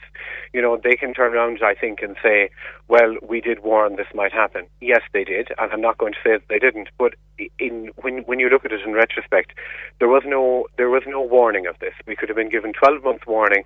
We would have been able to ready ourselves in some way, shape, or form. Mm. But there was no warning. It was done. It virtually was done overnight. And I don't really want to go and vilify anybody because, you know, we all have our own crosses to bear. But this is going to be very tough times for the hospitality sector, especially in a rural setting. It's going to be tough times as well in city settings because inevitably more take equals more VAT. And, you know, when you, when you think of like minimum wages going up, Brexit is happening. You know, Bre- Brexit will impact us. Inevitably, costs of, of, of goods will go up. So we have all of these. And also sterling, with the way sterling is, it will affect. it's- it'll affect it- tourists, uh, British tourists coming to Ireland. It will, and you see, there, there's a lot of volatility. There are a lot of issues that, that fall outside, you know, simple reasoning. And we don't know. It's it's the don't know factor. I think is far worse than what you do know. Yes, we know VAT is going up. We can see that. That's going to happen in a couple of months' time. But it's the volatility that, that lies behind all of this is what's far more concerning. Okay. You know, right. I, and and that's how I look at it. All right, Mark, listen, thank you for that and uh, thanks for joining us on the programme this morning. That is uh, Mark Golden joining us from the Beara Coast uh, Hotel. And we've also been contacted by Anne Marie Cronin. Anne Marie runs a takeaway and restaurant in Castletownbere. Uh, good morning to you, Anne Marie. Good morning, Patricia. You, you? I'm very well, thank you. You're obviously, like the our two previous callers, reeling from the news of what happened uh, yesterday. You w- would you have seen the advantage of the lower VAT rate when it was introduced? Yes, definitely, Patricia. You know, um, back when it was introduced, I suppose it did it did what it was supposed to do. You know, people were were rural areas were decimated with um, immigration and stuff like that. So yes, it did. Now things have come back. But I'm not on here with the full mouth this morning. Don't get me wrong, but you know, a four and a half percent increase like that in, in with a short lead in is is is a is a big you know, increase for any business, any small business. And on top of that, like, you know, you you also have to look at the year we've had. I mean, I've had a letter in the door here last week from one of my biggest suppliers telling me potato products are going up by 25.2%. Um, flour is going up by 5.1%, butter 7.2%, cheese is 8%. You know, so Yeah, we yeah. have to look at all these costs, um, not just that in isolation. You know, so businesses are, are businesses expected to absorb this cost? It, it, it's not possible for small and medium businesses to absorb costs like Yeah, well, that's the point I was making earlier to, to Niall Grant. You know, for some of the bigger hotels, you know, it may, you know, of course they'll be able to absorb it and won't need to pass it on. But, you know, a small business, you know, like your own, a, a little takeaway, Anne-Marie, somebody else was talking, uh, contacted us from a cafe where she has two workers. Uh, would be impossible with everything else that's going up to be able to absorb the VAT as well. Yes, of course, Patricia. You know, and I suppose the impression here is that you know the industry is ripping people off. But I mean, at the end of the day, you can come in and get a you know um, a fish and chips dinner with me, you know, and sit inside my restaurant and eat fish and chips, you know, for maybe eight fifty. For a fish and chip dinner, that's good value. Yeah, yeah. So you know, I mean, depending on what fish you want, between seven fifty and and uh, eight fifty. You know, for, for fish and chips with salad and chips. So you know, not every not every business is with them. Absolutely, absolutely. And and would you get a lot of tourists? Or are you very dependent on local trade, A- Anne-Marie? Um, during the winter, it is local trade. Patricia. It is local trade. Um, and I mean, you're talking about months that are very, very quiet. Yes, your busy during the thing and the Wild Atlantic Way, thank goodness, has made a huge difference with the cable car and, you know, in Dursey. Um, and there is an increase in business. Beara wouldn't be, you know, is, is on the up tourist wise. It wouldn't be, you know, it wouldn't be your ring of Kerry, but it certainly is, you know, increasing in numbers. Yes. Yeah, and it should be because it's a it's a beautiful part of, of the country. And are you getting overseas? Where I mean, a lot of English, I imagine. Yes, yes, you would definitely have a lot of English. I mean, I have uh, relatives in England who, who would comment on the, you know, on the exchange rate and stuff like that. So yes, it is going to make a difference to people coming home, even Yeah. even you know local visitors coming home. Um, they do see a difference in, in their, their money when they come, when they arrive in Ireland. Yeah, the whole Brexit thing, it's just still so unknown. All right, all right, Anne-Marie, listen, we leave it there. Thank you for that. and uh, thanks for contacting us. God bless. That is Anne-Marie Cronin, who runs a takeaway and restaurant in uh, Castletownbere. Uh, it, uh, Derek in Bandon says, doesn't this show the need for a mayor with powers for Cork? Maybe then we could make decisions regarding VAT rates made locally. Uh, Derek, you are dreaming, kid. If you think that when we have our, uh, if and when we get our own uh, elected mayor, that he will have, he or she will have any powers when it comes to setting VAT rates, it would be nice. They might be able to do something around rates, but they certainly won't have the power to do anything around VAT. 1850 333 103. I can see some gardening questions coming in. Keep those coming in because uh, Peter Dowdall will talk all things gardening in the final hour of the programme. You can text or WhatsApp 0862 103 103. Cork today with Bridhaven Nursing Home Mallow. It's family run, so your loved one will feel at home. See bridhaven.ie. C103. Hi, I'm Simon Murdoch. Join me for the all new Cork's More Music Breakfast on C103. I'll bring you all you need to know every morning and plenty of Cork's greatest hits. Turn on C103 and wake up with me. The all new Cork's More Music Breakfast, weekdays 6 to 10, only on C103. So, to find out how older people fared out in yesterday's budget, uh, we're going to Age Action, where I'm joined by Corona Joyce. Good morning to you, Corona. Good morning, Patricia. Uh, and you're welcome. You gave it a cautious welcome uh, yesterday uh, at Age Action. The five euro increase in the state pension. uh, What our listeners are saying this morning, Corona, disappointing that it's not kicking in until next March. Absolutely. I think it's fair to say that it's a tame budget overall for older people. Uh, there's a few things we, we can be positive about. Obviously, the five euro increase in the state pension. Uh, there was a restoration of the Christmas bonus back to 100%. We're pleased to see the extra 15% on that and the extra week on the fuel allowance. Uh, there's other attendant issues like for the prescription charges. We all heard about the extra 50 cent on that for the over 70s, um, the increased 10% on the GP visit uh, card, and then the overall increase in the drugs payment scheme. But we are disappointed that it seems to be standard now that the increase in the in the social uh, welfare benefits and the state pension it's delayed until March yet again. And as we know, January and February are the times when older people in particular are really struggling to pay their bills, and it's cold weather as well.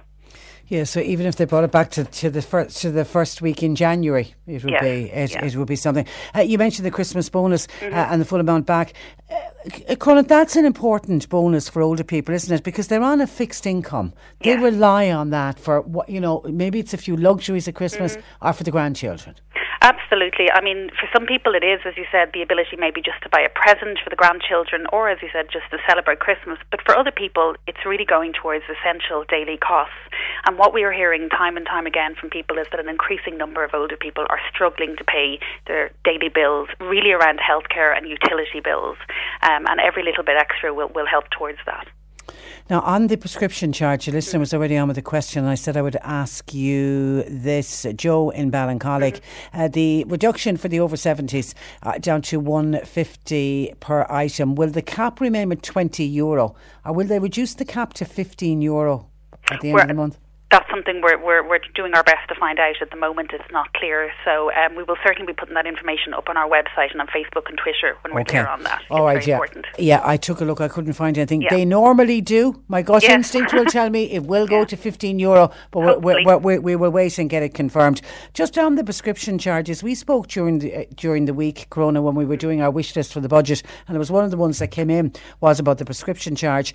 We heard of and from older people rationing medicine so t- as to avoid prescription charges. Do they simply need to be abolished for, for particularly for older people? We're hearing exactly the same as you, Patricia, from callers coming in, rationing medicines, um, maybe foregoing essential medicines to pay other bills as well. Um, and if you look at the research, has shown that the, on average, over 65s will have five or more prescriptions. So it's a pretty hefty charge, um, regardless of whether you're you're on the state pension on on that charge or whether you're actually you know on the GP visit when you're hit with the full drugs payment scheme. And it's an issue we hear time and time again. And obviously that has knock-on effects in terms of health and overall well-being. Yes, so, I- so I suppose it, it is dropping with every budget, and hopefully one day it, it will completely uh, disappear. Other thing I need you to clarify: did the, gov- the, did the government reverse the changes to the state pension which were introduced in 2012? We were led to believe that they were to do it in this budget.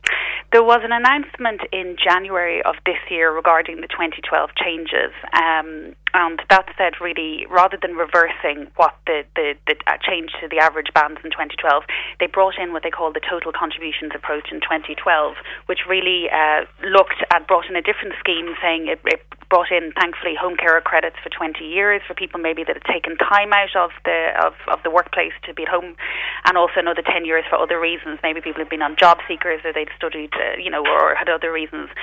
So there was an announcement by the minister in January, as I mentioned, and on Monday of this week, there was uh, the department commented to say that everybody, which is an estimated 67,000 people affected by this, should be written to right at this moment. That was their commitment in January that in the last quarter of this year, September, October, November, December, uh, the people would be written to and they would be either, the, um, the department would calculate the entitlements with these new home credits and the individual will be offered what was best for them. So some people may be better off on what they're on at the moment, other people will obviously benefit from the credits uh, and they will be offered what is best for them and the payments will start in January of 2019 and crucially be backdated to March of this year. So it is. It is going ahead. It is going ahead. Okay. yes. All right. Because uh, we have a lot of those guys, uh, listeners. to go- They will. Um, so they'll be written to. They don't need to do anything. They will be written to by by the department. That's what we've told. Okay. They will be written to. What we're advising to, to everyone who's calling on this is to say, just keep a watch. If you don't hear really within the next couple of months, contact us here at Age Action or, you know, um, contact whoever's your relevant person uh, or the department. But really to keep a watch. But you should be written to within kind of the next month or two. Um, and we're expecting that and it'll, the payment starting in January. Okay. And just finally, you had called for an increase in home supports.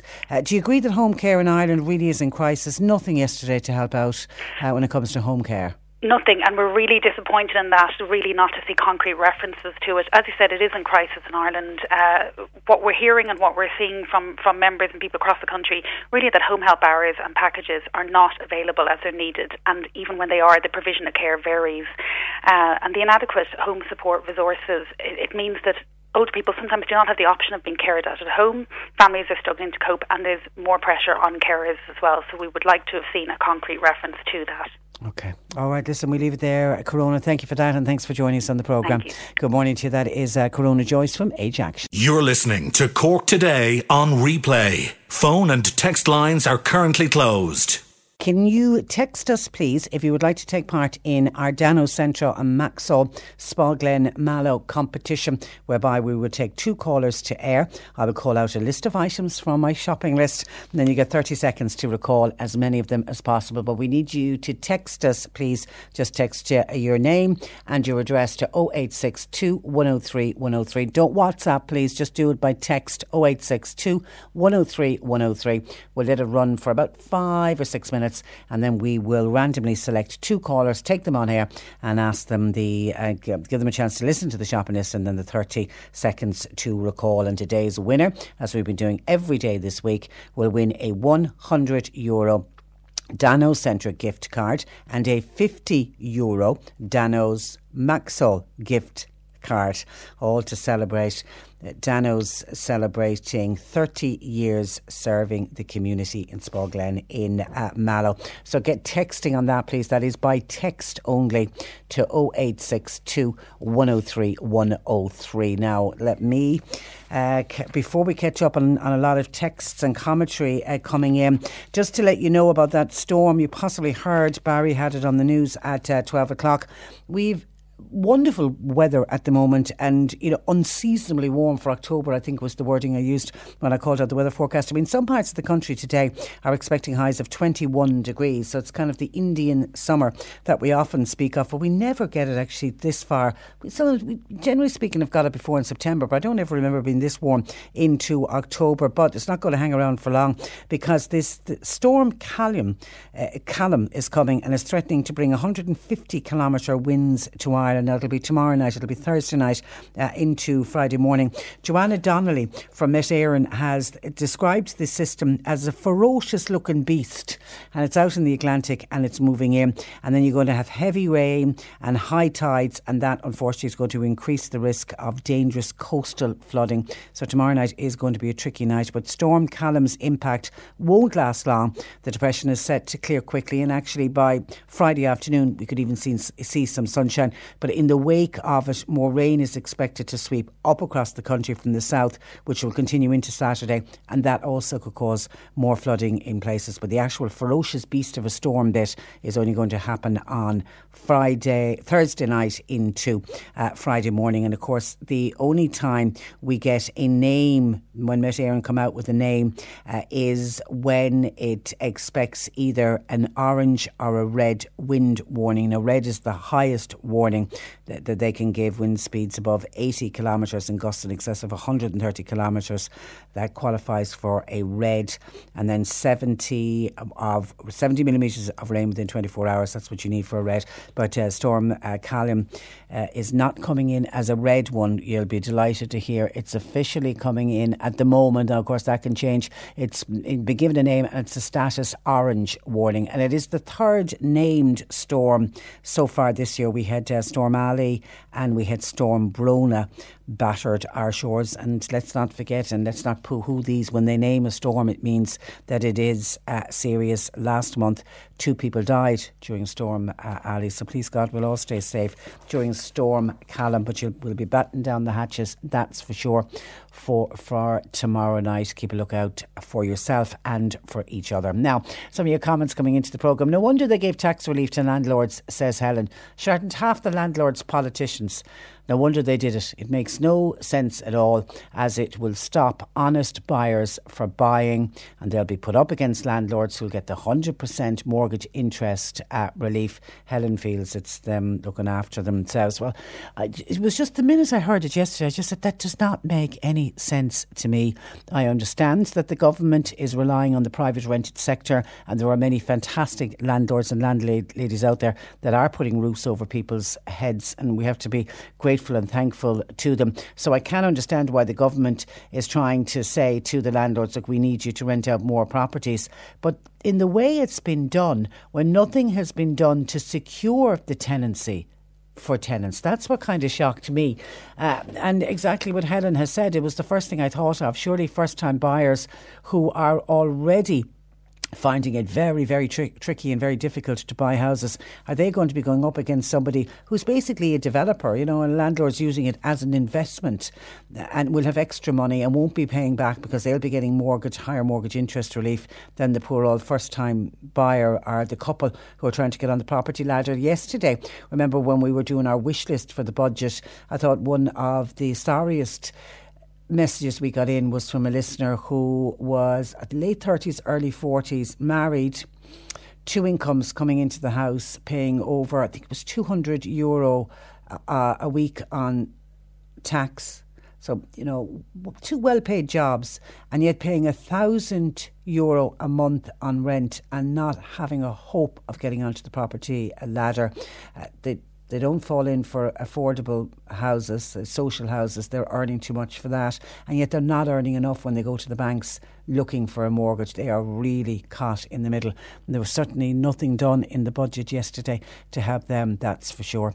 John O'Donovan was on to say this was on the cigarette increases, the 50 cent that went up from last night. He heard Forest Éireann. Now, Forest Éireann in our group we've used before, they, they, uh, protest and campaign on behalf of smokers. They feel smokers have a right to be heard and have to have a have a voice. So Forest Éireann always speak up on behalf of, of smokers. And somebody from Forest Éireann was on talking about the increase in cigarettes and how unhappy they were. And you would expect them to be unhappy because they represent smokers. Yet, uh, John O'Donovan said yet he remembers hearing Forest Éireann on again last year giving out about the increase in cigarettes. Uh, but John says, how much does it cost to treat smokers and this and all smoking diseases? How can somebody come on and advocate for this in this day and age? He was quite shocked that anyone would give a voice to uh, Forest Éireann. I heard Forest Éireann yesterday. I saw them on the news actually when the announcement came of the 50 cent, and I think the figure is 20, 23, I think, 23 out of the last 25 budget, something like that, cigarettes have gone up. Uh, every time, and we now pay the highest for cigarettes in Europe. I'm just hoping that it might act as a deterrent. We know how bad they are, uh, John. Everybody knows how bad they are. If you smokers themselves know how bad they are, but at the end of the day, they're addicted. They're, you know, when you're addicted to something, it isn't as easy as snapping your fingers and saying, "Right, that's it. I'm going to give up the cigarettes." Uh, any of us who have managed to do it will tell you how hard it is. Um, and people struggle really, really in trying to give up, and people try many, many attempts. Now, maybe one way of doing it is when they're, when they're outpriced, but the other danger of making them very, very expensive, we know we have a problem with illegal cigarettes coming into this country, and the danger is that we'll just get more people bringing, doing illegal cigarette runs, bringing cigarettes into this country and then selling them under the counter. The government make nothing out of that at the moment. They make a lot of money out of cigarettes uh, because of the amount that's in excise uh, duty and VAT, etc. Thank you for your comment, John. Okay, some of your texts coming in. Hi, Patricia. It's not just older people who are rationing their medication. I'm self employed and I also have to ration my medication. While those who draw the dole, while also doing cash jobs for people on the sly by way of nixers, they seem to get every grant available, including a medical card. People on long term dole should get regular visits from social welfare. It would be interesting to see are they always at home when they're meant to be at home and are they not working? And actually, just on that, what working class people versus somebody who's living on unemployment. I mentioned earlier the case. Somebody had sent it in to me. It was doing the rounds on the internet, and it was the picture of the woman with her seven children, single mother, seven children, living in Dublin, and how much she was entitled to by way of social welfare. She's obviously not working. She's got seven children, so she's looking after the seven children. And it went through the one parent family allowance, how much she gets for the children, her back to school allowance, Christmas bonus, her monthly child benefit, fuel allowance, HAP, and all of that. And she comes out with yearly cash in hand, this is 51,749 746 euro. So just under 52,000 euro a year if you are a single mother with seven children. Now, there isn't that many single mothers with seven children, but that's how much you get paid if you're not working by the Department of Social Welfare. I did make the point how can how would anybody in that position go out? Why would anyone in that position go out to work when they're getting that kind of money? Well, that has prompted uh, Heidi to say, Patricia, listening to me calling out that, how unfair is this when I hear the story of the woman with the seven children and what she gets in benefits? Can I say that's what she was getting in benefits up to yesterday? That that would have increased that's not taking in the increase. So that money has gone up thanks to yesterday's budget. But, Heidi, the likes of my sons that have families. They work hard to bring their family up. They ask for nothing and they struggle to send children now to college and university. The money they have to find, firstly, for accommodation, and then after that, they've got the registration fees for the colleges. That's before they put clothes on the children or pay for food, uh, etc. And then you hear the likes of that woman uh, getting all of the benefits. It just seems so, so unfair. Where are the people standing up for the likes of my son, uh, sons and his family. There doesn't seem to be uh, no one, um, no nowhere for them to go. And actually, somebody earlier made that point as well. They have a, a, son going to college and finding it really, really difficult because he's far away from home and they're outside of, just not far outside for a grant, but far enough outside not to be able to get it. And saying there was absolutely nothing yesterday uh, to help people like that out in the budget. So you certainly are not alone. 1850 333 103. I can see texts coming in for Peter, keep those coming as well. The 1% on diesel cars that was announced yesterday, that'll put 300 euro onto a 30,000 euro car. There will not be too many sold for the next year, says a texter. And Michael wants to pick up. Uh, Sean Sherlock, when Sean Sherlock was talking about the barbers and because hairdressers and barbers also fall in under the VAT rate going up to 13.5%.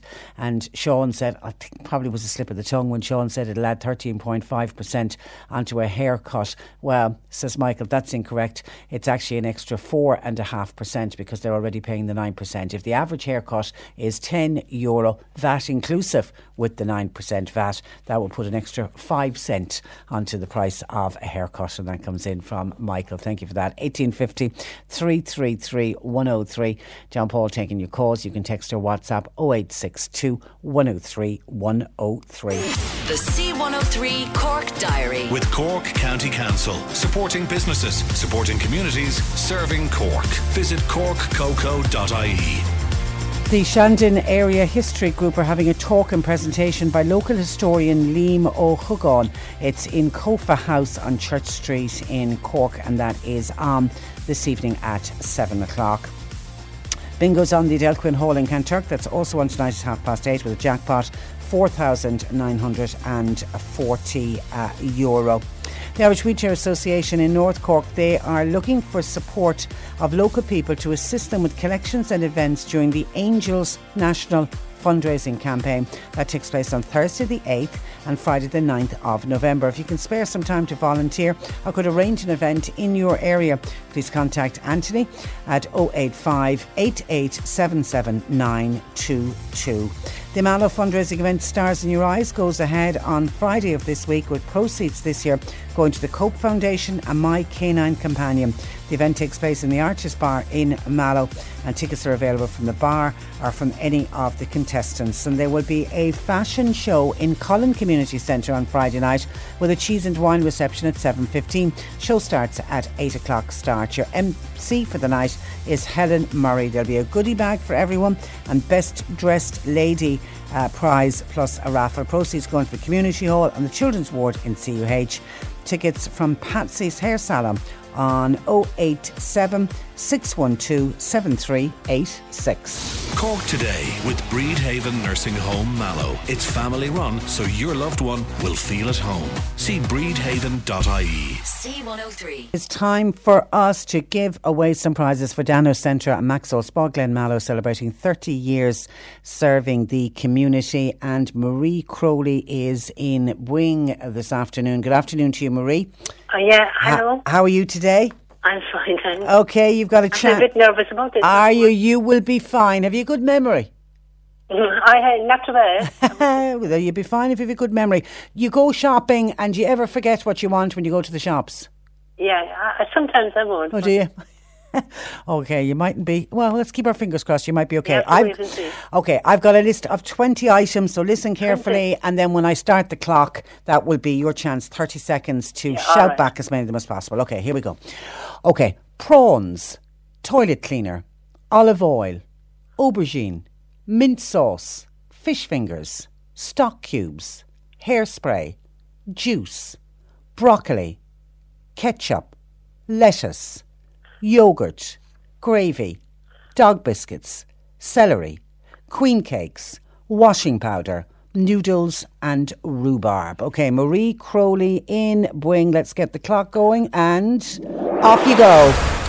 Prawns, olive oil, uh, mint sauce, juice, broccoli, uh, gravy, yogurt, rhubarb, celery. I can't think of it anymore. You're doing well. You're doing well. I can't think of it anymore. Go on, you're almost there. You've nine. You've got nine out of 20. That's doing well. You're nearly halfway there. No more? No, no, I can't. Can't think. Well, you've got nine. You've got nine. That's good. That's good. All right. Nine is one before. Stay on the line because I need to go from Bweeng to Boherbue. It's all the bees today. And Dan Buckley joins me. Good afternoon to you, Dan. How's it going? Uh, actually, pretty sure it's Donald Buckley. Donald Buckley. That's right. Oh, well, good, good afternoon to you, Donald. You are our first uh, male contestant. Oh, cheers, right. Do you do a lot of shopping? I don't know. Do you? No, I, I couldn't be trusted with that kind of thing. You have somebody else to do that for you, have you? Yeah, my wife. Yeah. Ah, okay. All right, uh, Donald, I'm going to give you 20 items on my shopping list, and you've got to call back as many of them as you can. Okay, here we go. Uh, shopping list uh, for Donald Buckley in Boherbue.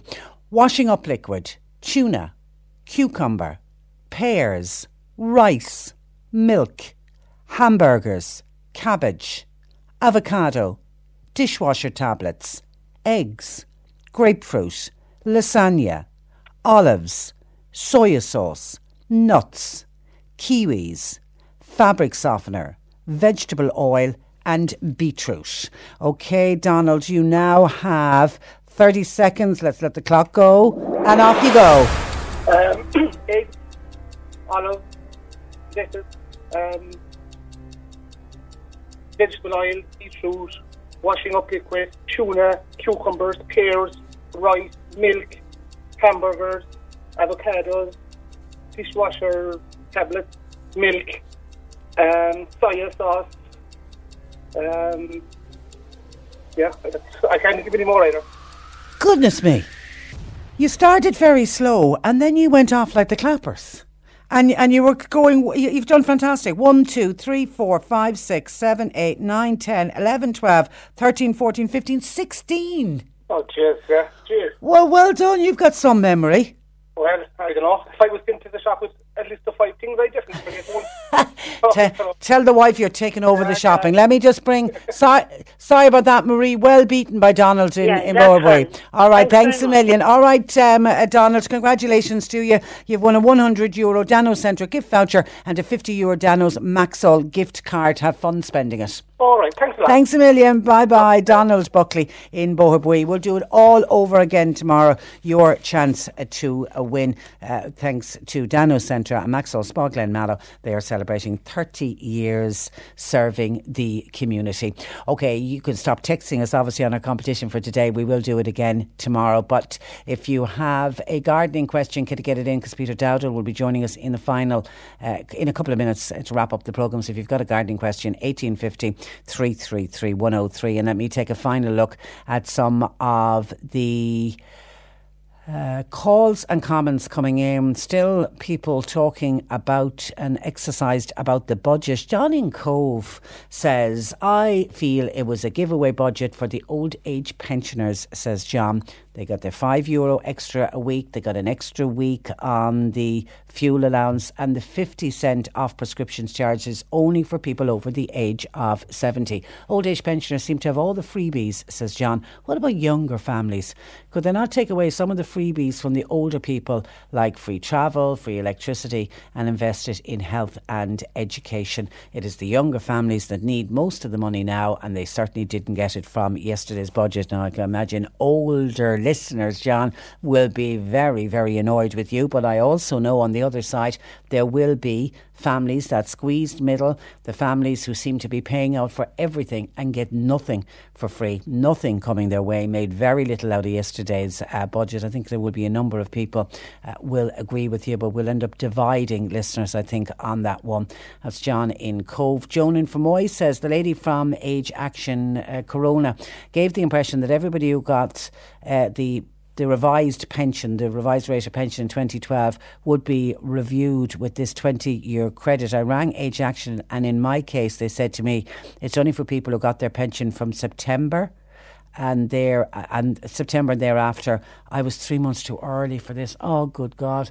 Yeah, I'm still trying to get clarity on. You see, they've done a review. That's what's happened. There's a review been done on people who got the different, the lower pension in 2012, and the review of the social insurance records has kicked off and obviously they've put rules and regulations in place on that. That's very, very disappointing, uh, Joan. But at least you know, you now know you're not going to be getting the back money because there's a lot of people that are expecting to get it and may not get it. So I think you've been very sensible in contacting Age Action just to get clarity on your individual case, but certainly uh, not good news uh, for you. Uh, thanks for your call, 1850 333 103. Some more of your texts. Uh, um, uh, Sandy says, when the government talk about helping the homeless and reducing the building costs. They speak about making millions of euro available, which everybody expects to solve the solution and then they go on to praise the TDs. However, do people realise that the building materials have a VAT rate of 23%? It's the same VAT rate as sweets and chocolates and luxury goods, which doesn't make a lot of sense, does it? So the idea is that they that the government will put all this money into building houses. What did I hear? 2.3 billion euro to be spent on the housing programme and 1.25 billion euro to be spent to deliver 10,000 new social houses for next year for 2012. So you can straight away, going on that logic, 23% of that money will go straight back to the government, which really doesn't make a lot of sense, uh, does it? And on the cigarettes, sorry now, says a texter, the cigarettes went up overnight. Why can't the five euro that they're talking about giving us next March, why can't that go up uh, overnight. Also, you've had some politicians speaking at the moment. Could you ever get tell them to get onto the council and make sure that they don't put our rent up by five euro, which they did last year? So as soon as we got our increase, it went straight out in rent, which means there was no increase for some of us on social welfare who are also living in a council house. And Michael says, absolutely delighted to hear that the Christmas bonus is back and it's back in full, the full 100%. Michael sa- says, I'm bipolar and I suffer suffer from di- diabetes. I worked hard all my life. I paid all of my taxes. I'm now, because of ill health, in, in a situation where I have to rely on social welfare. So that bonus Christmas bonus payment is most, most welcomed and delighted uh, for it. And have we one, uh, just a final one here? The Minister for Finance didn't do anything for stay at home. Oh, that's the pension one. I've already dealt with that. My apologies. Uh, Patricia Mary Robinson going vegan and carbon tax in this country is a joke. At present, do you know there are 24 coal burning power stations being built in uh, China says Dan, and they are yeah they are really the countries that we need to. This country like China and India with a huge population basis are the country that we need really need to get working when it comes to climate uh, change. And a quick mention because this text came in earlier from Macroom Flower and Garden Club. They're hosting a gardening talk with G- DJ Murphy tomorrow Thursday at Coolcower House at 8 o'clock with a large selection of plants will be available and all visitors are welcome. And that leads us nicely into taking a break and we'll be back with Peter Dowdall answering your gardening questions after these. Cork today with Bridhaven Nursing Home Mallow. It's family run, so your loved one will feel at home. See bridhaven.ie. C103. Peter Dowdall, the Irish gardener, uh, joining us. Uh, good afternoon to you, Peter. Good afternoon. Trish, how are you? Uh, on a wonderful mile today. I mean, we're looking at, we could hit 21 degrees in some areas this afternoon in, in the middle of, of October. It's unprecedented. Unbelievable. Before I go into that, can I congratulate you on your recent nomination and continued success? And I hope you had a, a great evening at we the did. awards We, we, we did. We mightn't have won, but we got nominated, and that, that was fantastic. So it was a great night out. Okay. So so wonderful warm weather. Unbelievable. And today's my birthday, Trish. Happy birthday.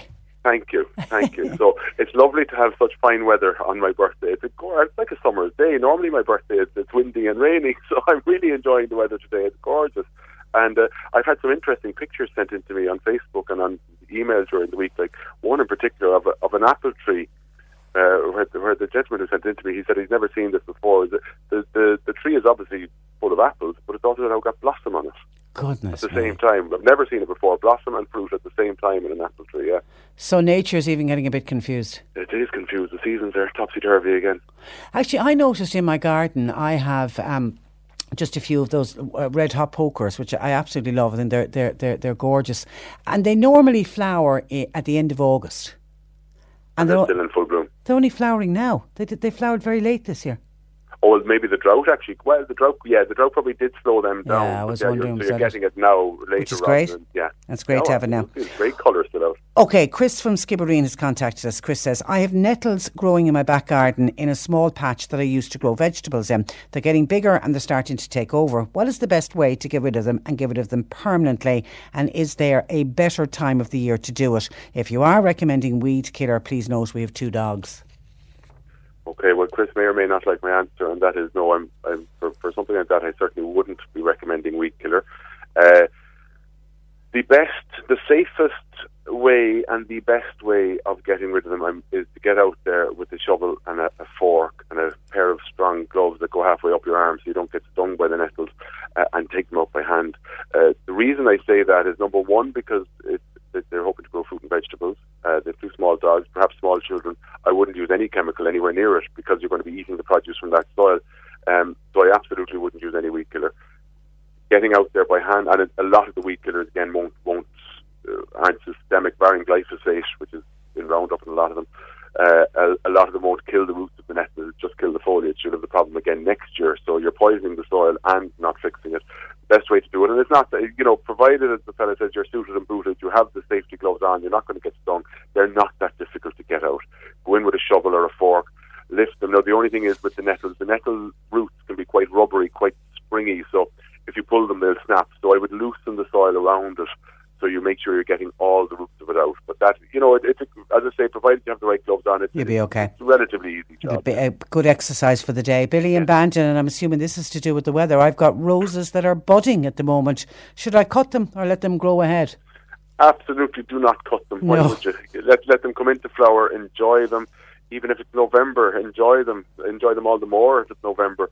Uh, I certainly wouldn't. Now they could open, and we could get then hit by a frost. But what harm? Cut them then. Uh, equally, we might get cut. My roses are looking fantastic in the garden at the moment. It's, uh, they're every bit as good as they are in June. I trimmed them back uh, uh, towards the end of the summer, but they're coming on again now, and they're in full bloom. They're really looking stunning, and it's not unheard of at all to have some flower on your roses during Christmas. Uh, they won't be looking stunning at Christmas, no matter what the weather. I would say, but not You might get some flower- flower. colour, yeah. and and leave it. I would say, Trish, till till February, before any time before the end of February, to give them their, their annual pruning.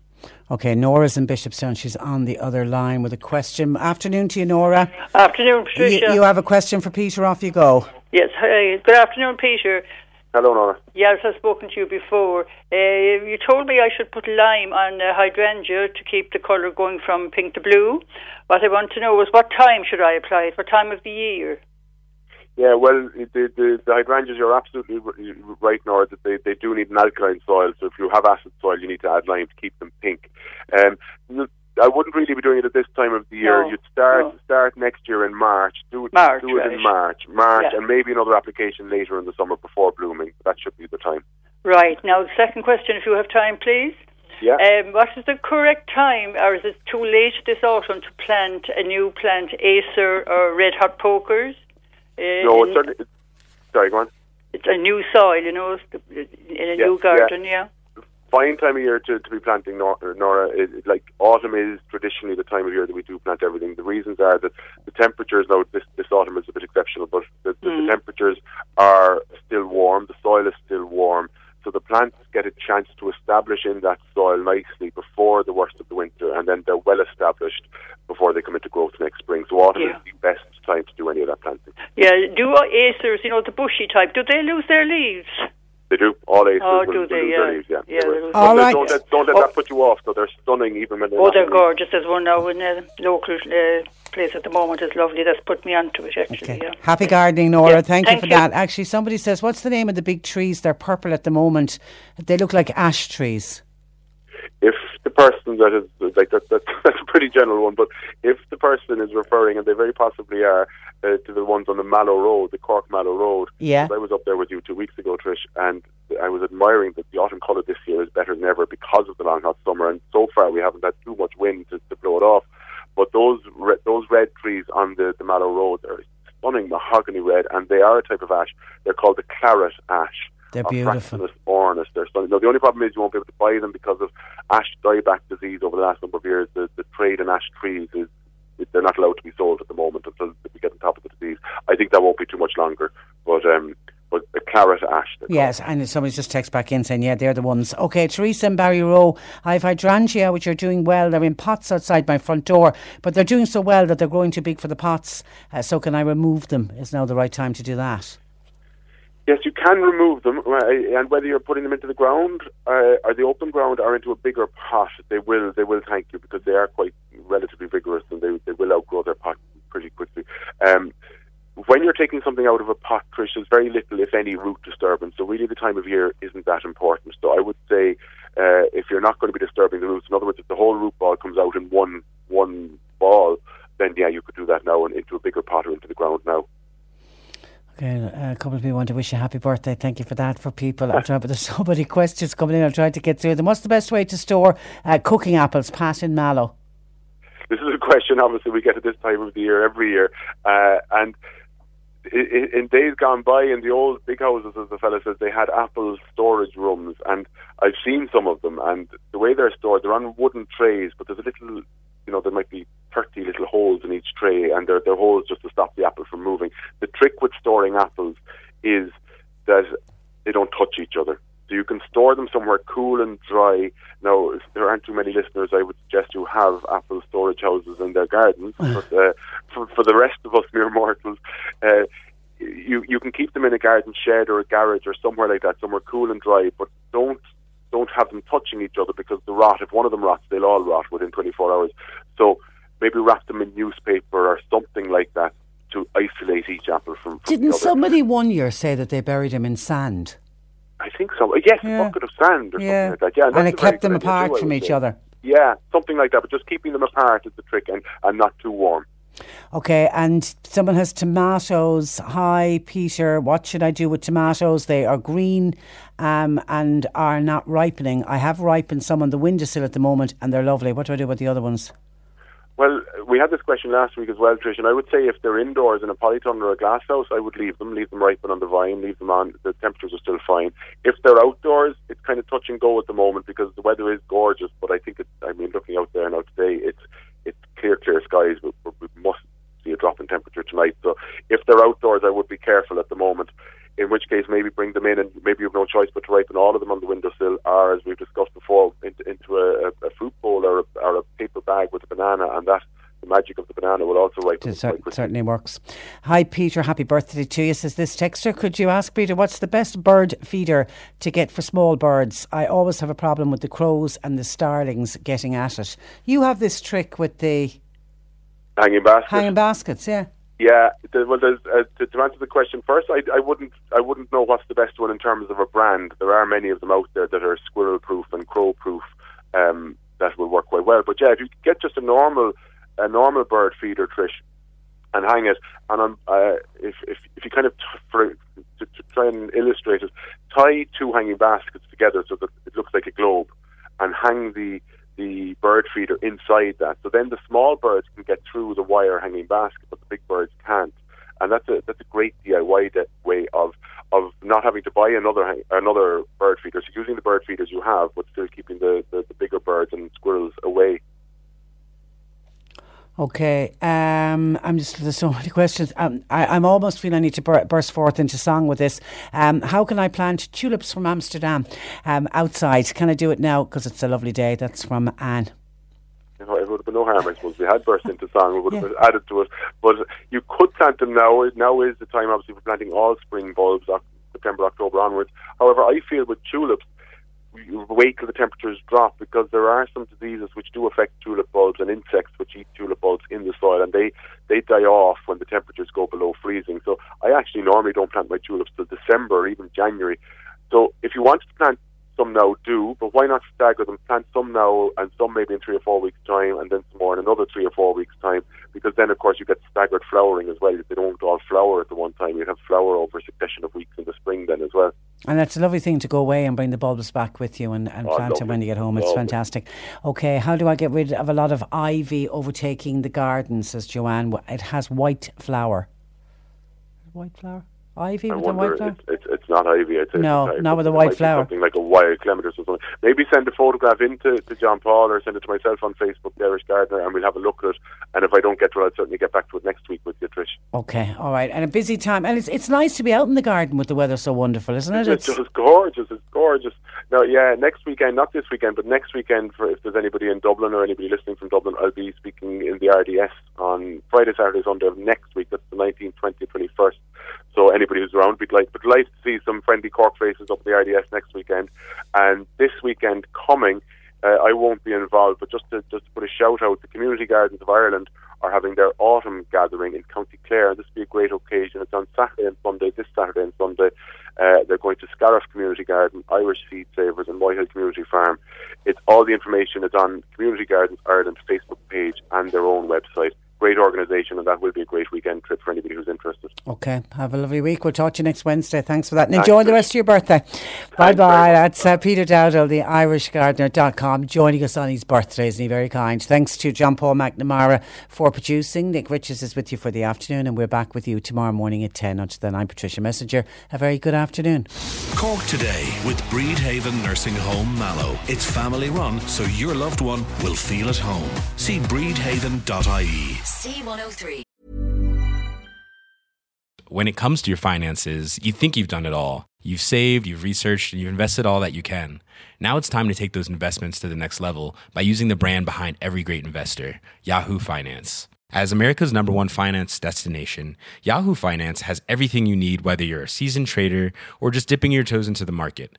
Join the millions of investors who trust Yahoo Finance to guide them on their financial journey. For comprehensive financial news and analysis, visit yahoofinance.com, the number one financial destination, yahoofinance.com.